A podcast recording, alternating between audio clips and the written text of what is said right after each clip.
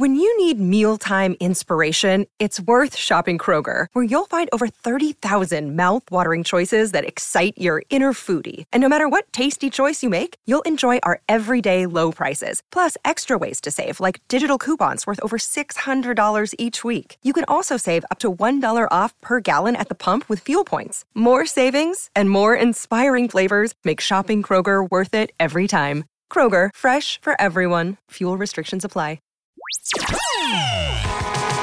Matt Jolly, right here on Georgia Radio. Well, Calhoun, Georgia, this weekend, May the fourteenth, seven thirty at night. You got to be there. I'm telling you, the Calhoun Gym Theater is where it's all going down. And by going down, I mean this is just going to be a show of shows. You got to get out there. Just a, a great town, too. Calhoun, Georgia, lots to see and do up there. Go out to dinner. And uh, grab yourself some tickets to the Calhoun Gym Theater uh, for this weekend, May fourteenth. Guess who's going to be there? Marty Haggard is going to be there. I saw Marty uh, on an interview a couple of nights ago that I was just sitting there watching. And I was just, honestly, I was struck by the depth uh, and just the, the, the, the pure faith that this guy has. Um And I wanted to have him on, and he's joining me right now. Marty, thanks for being here. I appreciate it. It's absolutely my pleasure, Matt. Thank you. Everybody uh, who listens to this station knows your dad, uh, Merle right. Haggard.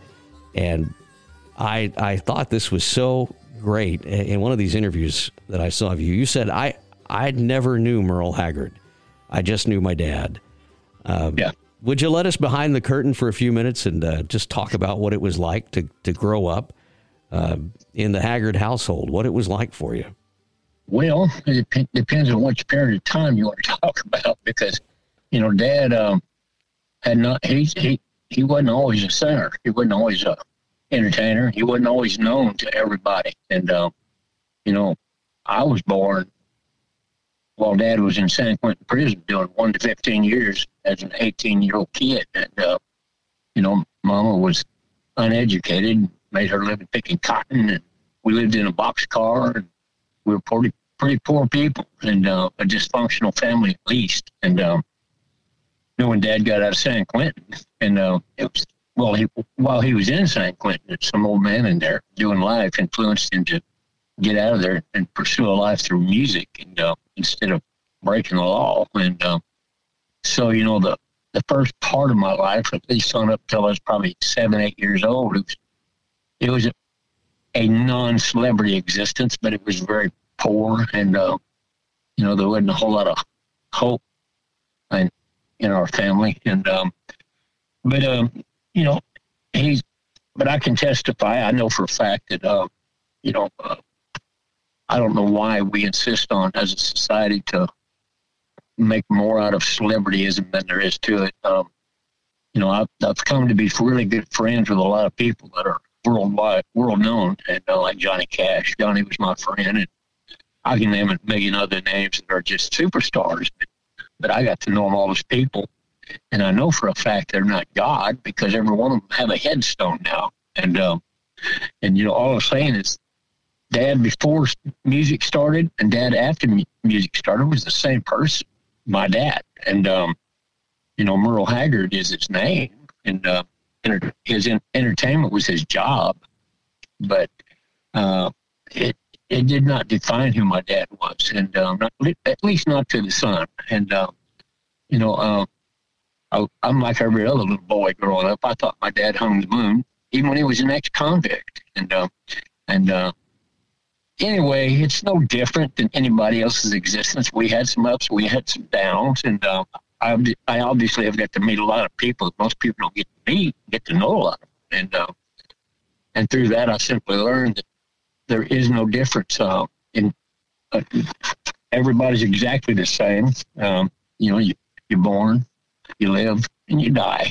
And I don't give a hoot who you are.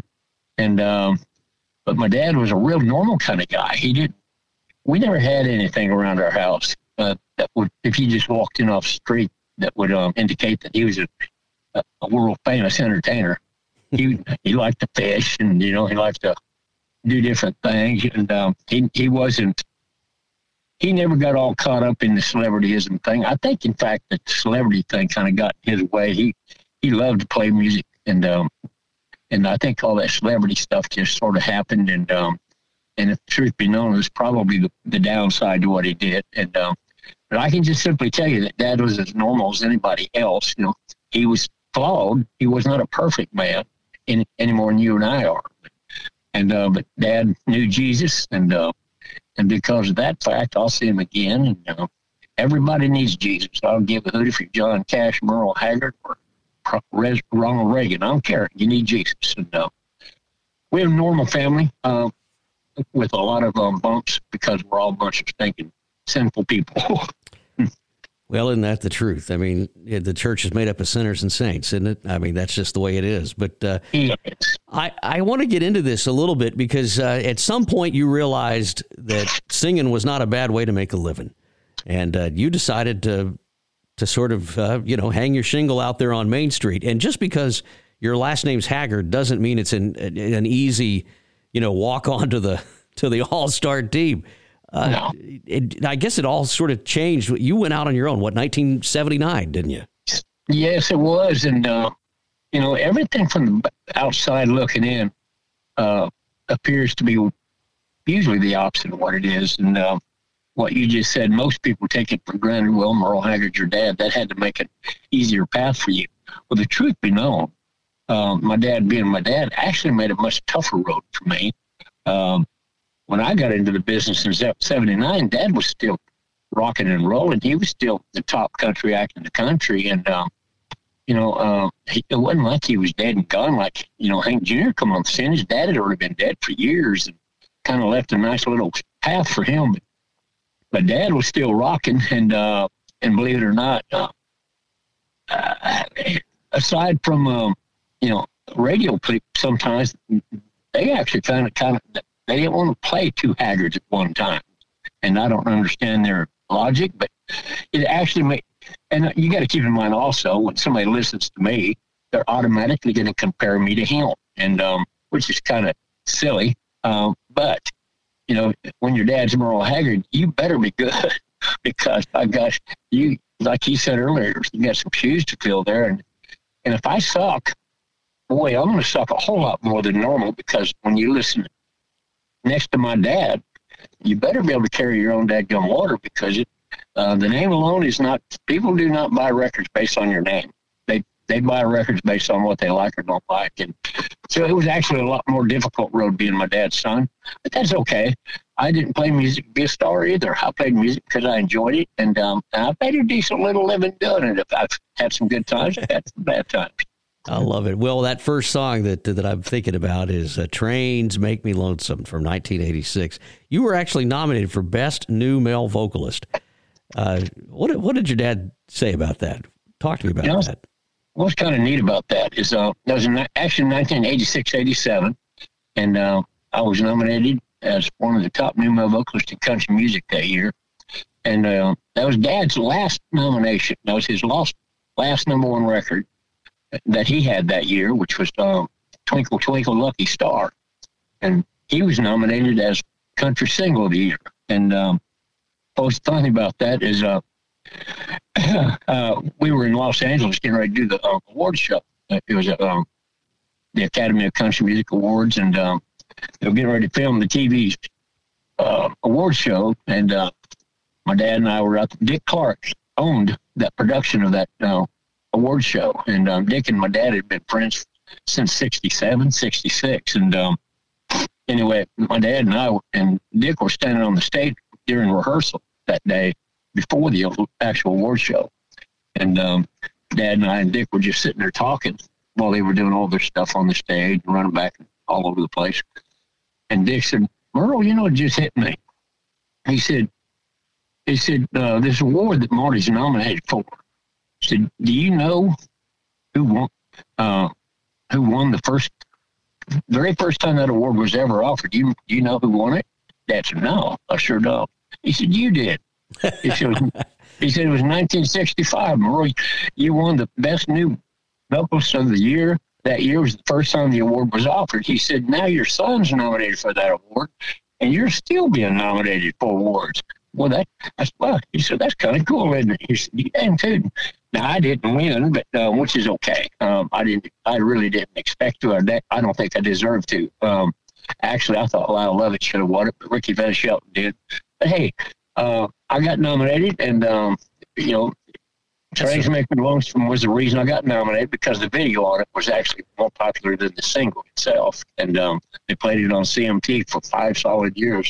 Isn't that great? But it was, it, yeah, I was, um, yeah, I had my little brushes with success, and then I had my head on wreck right after that award show and kind of knocked me back to square one. And I'm guessing that when you run headlong into anything, your faith, your faith is what gets you through it, especially a, a man of faith like you are. Uh, talk to us about that just a little bit. Well, I think faith in a really hard head.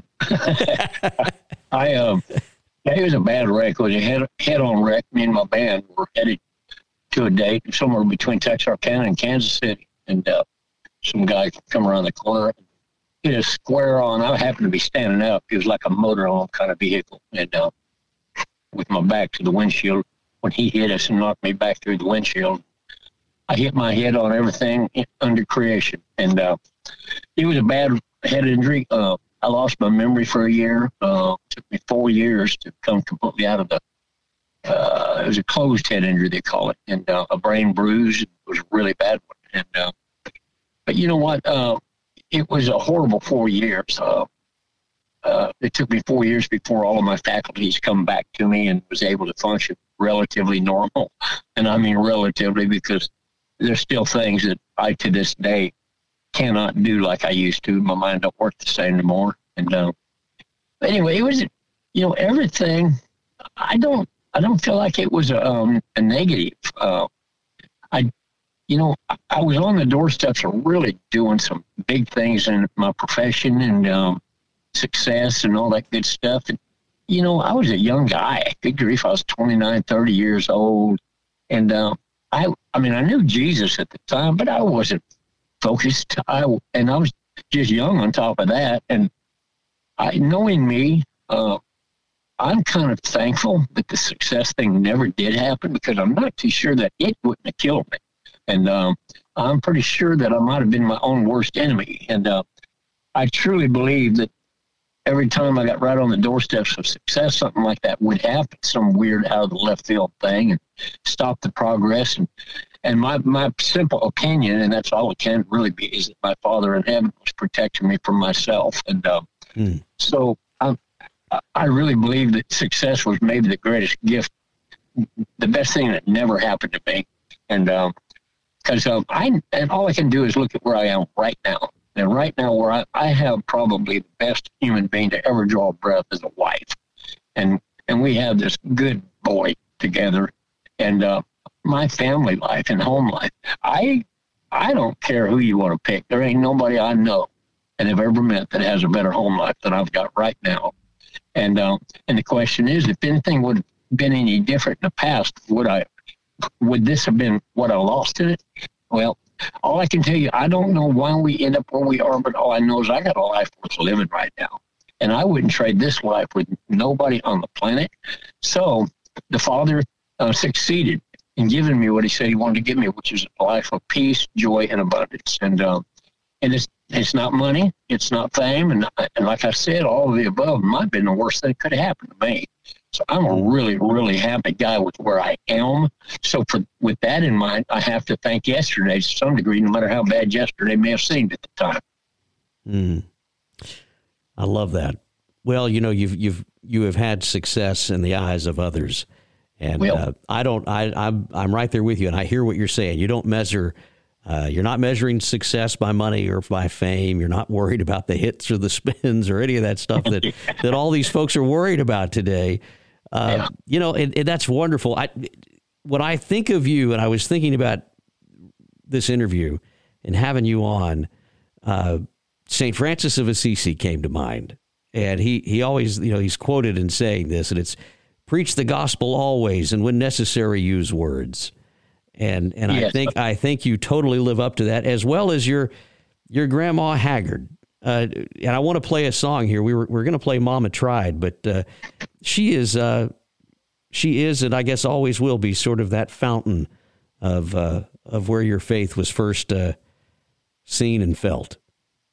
Well, Grandma Haggard was, uh, um, I've always referred to my Grandma Haggard as Jesus in a skirt. And, um, I love it. You know, my grandma was pure as driven snow. Um, the only regret I have with my Grandma Haggard is that she never got to meet Tessa, my wife, because they're both cut from the same cloth. And, um, but I don't know, you know, again, like those accidents, all the things that happen in human life, uh, they're all crossroads and, you know, like ripples in the pond.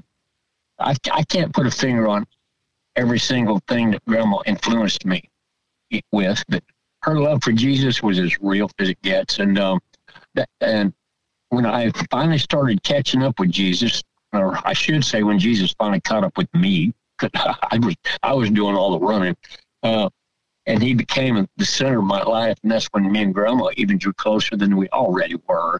And, um, he was our, the tie that bound, uh, bind, bound us. And, the, you know, the last thing my Grandma Haggard said on this planet, before she drew her last breath, she motioned for me to bend over the bed. And I bent down. My dad was standing there, the, the whole family. And I bent over, just got close enough to where she could whisper in my ear. The last thing that sweet lady said on this planet was she told me, she, she told me, she said, keep your faith in Jesus and take care of your daddy for me.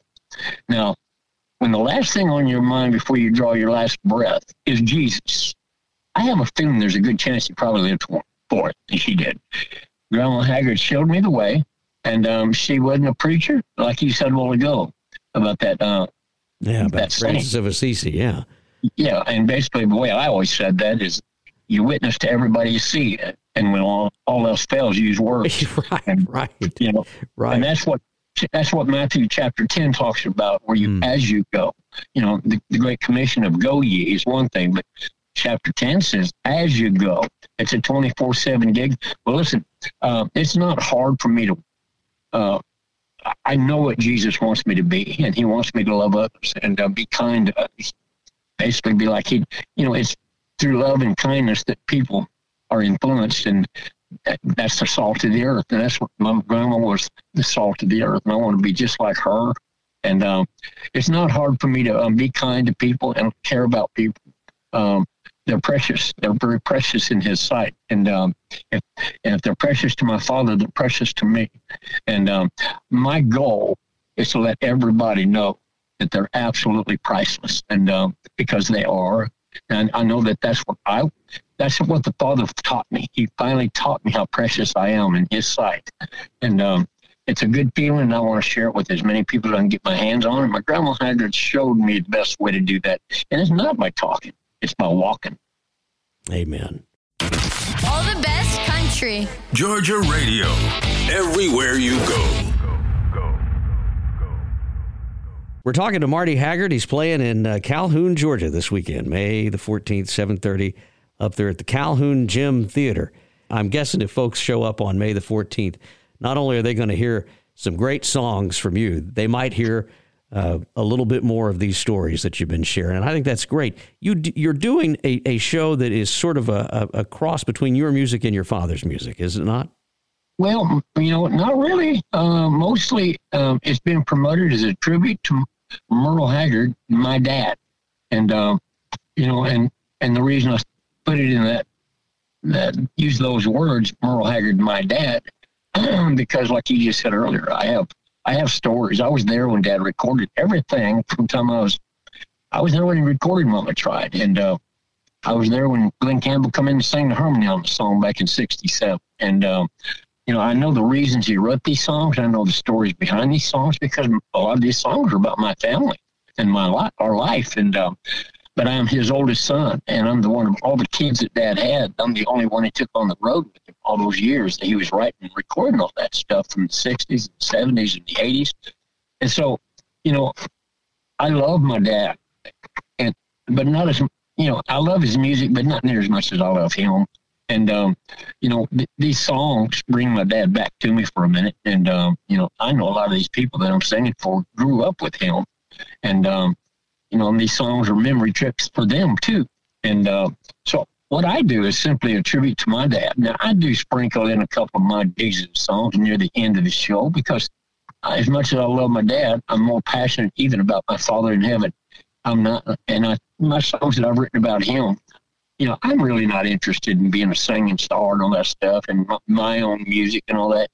I, I, I really want to just come and help people smile and to help people get in and out of the storms of life for a minute and uh, give them a reason to have a good time. And, and people come to my shows expecting to hear my dad's music. And you know what? That's more than fine with me because I love his music, but not as much as I love him. And I'm his oldest son. I'm going to keep his name alive and his music alive as long as I'm breathing. And um, so if they come to my show, they're going to not only hear some songs that they grew up with, but they're going to hear stories about these songs they've never heard nowhere before. And um, I really enjoy doing what I do because what I am able to do that brings me so much pleasure is helping people enjoy themselves. I love watching people smile. And sometimes they, sometimes they cry, but they're crying tears of joy, you know. And I just, I find it a real blessing to help people. I want to see people have a good day. And um, anyway, so if they come to the show, they're going to hear and uh, a um, tribute to my dad, music, and they're going to hear stories they've never heard before. And now at the very end of the show, I do one of my Jesus songs because I cannot go without at least pointing one finger up. Amen. You said he's the author of everything, including yep. all these songs, even even my dad's. I, I loved that. Uh, that uh, just the way you the way you threw all that in there. I want to play one more song, and I was asking you before we started talking uh, the one you wanted to end on, and uh, you said, let's just do Mama's Hungry Eyes. What do you say? I agree, and um, this is probably my favorite song my dad ever did. It was number one record, but it's not considered to be one of those classic people. Remember, but I remember it as a nine, ten-year-old kid. I just loved doing my dad. What a songwriter. Good Lord, what a songwriter. Well, Marty, I sure appreciate you uh, hanging out with us uh for the the time that you have. And I appreciate uh, your, your stories and your insight on, on just everything. If folks want to come see, it's this Saturday, May the fourteenth at seven thirty at uh, the Calhoun Gym Theater. Have you played up there at all before, or is this a, a first time? I don't remember playing the Gym Theater. Um, I do know I, I played around the Calhoun area quite a bit. I, I played around Georgia a lot. I love Georgia, and apparently Georgia likes me. So, um, I'm looking forward to it. I know that much. I'm, I'm actually doing a church the very next morning and down in Livingston, I think it is. And, um, just four or five songs, but yeah, I, all I can tell you, I, I, I probably have been there because I've pretty much been everywhere. You've been everywhere. But my memory from that wreck's not very good. Yeah. So well, I don't know if I've been there before, but I'll guarantee this much. I'll be there this Saturday unless I die. Well, there you go. Well, thanks again, Marty. We sure appreciate it. You too, buddy. All the best country. Georgia Radio. Everywhere you go.